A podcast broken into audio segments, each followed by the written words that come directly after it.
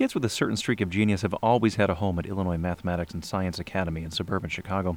It's the rarest of gems in the national education landscape, a public, affordable boarding school. Wired magazine once called it Hogwarts for hackers, but now, after the budget impasse, lawmakers are pondering a proposal that would welcome students from outside of Illinois for a price. Education reporter Dusty Rhodes explains. Democratic State Senator Linda Holmes represents Aurora, where the school is located. The proposal she presented to the Education Committee would be a seismic shift for the Illinois Math and Science Academy, known as IMSA. This bill will allow IMSA to charge tuition fees and costs associated with room and board to non Illinois residents. To understand how big a deal this is, you have to look at who goes to IMSA now Illinois residents only. With a capacity of 650 students, it's highly competitive but accessible. Families pay as little as $500 per year. Under this new proposal, IMSA President Jose Torres told senators he plans to charge kids from outside Illinois 10 times that amount. Lawmakers from both parties reacted like he had just suggested selling the family farm to a carpetbagger. Senator Barickman. I want to echo the, the comments of Senator McGuire, Senator Rezin, which is this, this concern that we might be facilitating a process that we've all witnessed within the higher educational community, which is chasing the money.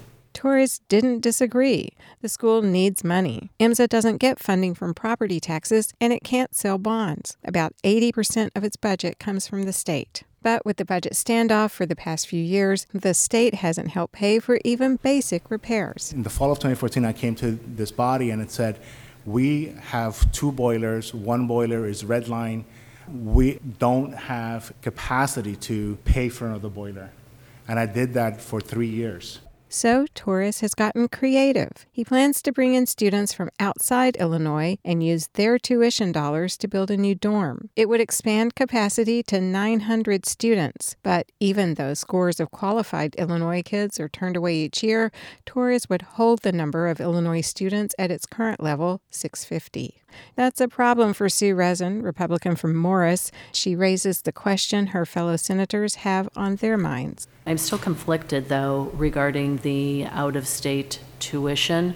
We have the same issue with the University of Illinois. It's a very controversial topic. There's a perception that the U of I's main campus admits so many international students paying full tuition that homegrown Illinois residents are displaced. Andy Manar, a Democrat from Bunker Hill, even offered some proof. A couple of weeks ago, uh, Mr. Bowman from the Board of Higher Ed was sitting in that chair right in the middle, and he gave possibly the worst answer I've ever heard regarding the balance of in state and out of state students, particularly at the University of Illinois.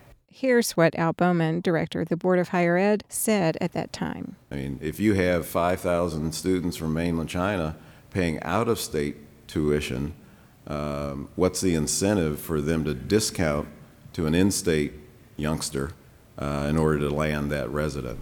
Lawmakers want to make sure this same priorities shift does not happen at IMSA. Torres reiterated his pledge to hold 650 IMSA beds for Illinois residents. Senator Holmes promised to amend her proposal to bake that pledge into her bill, and the committee approved it to move to the full Senate. Afterwards, Holmes said she didn't expect that pushback.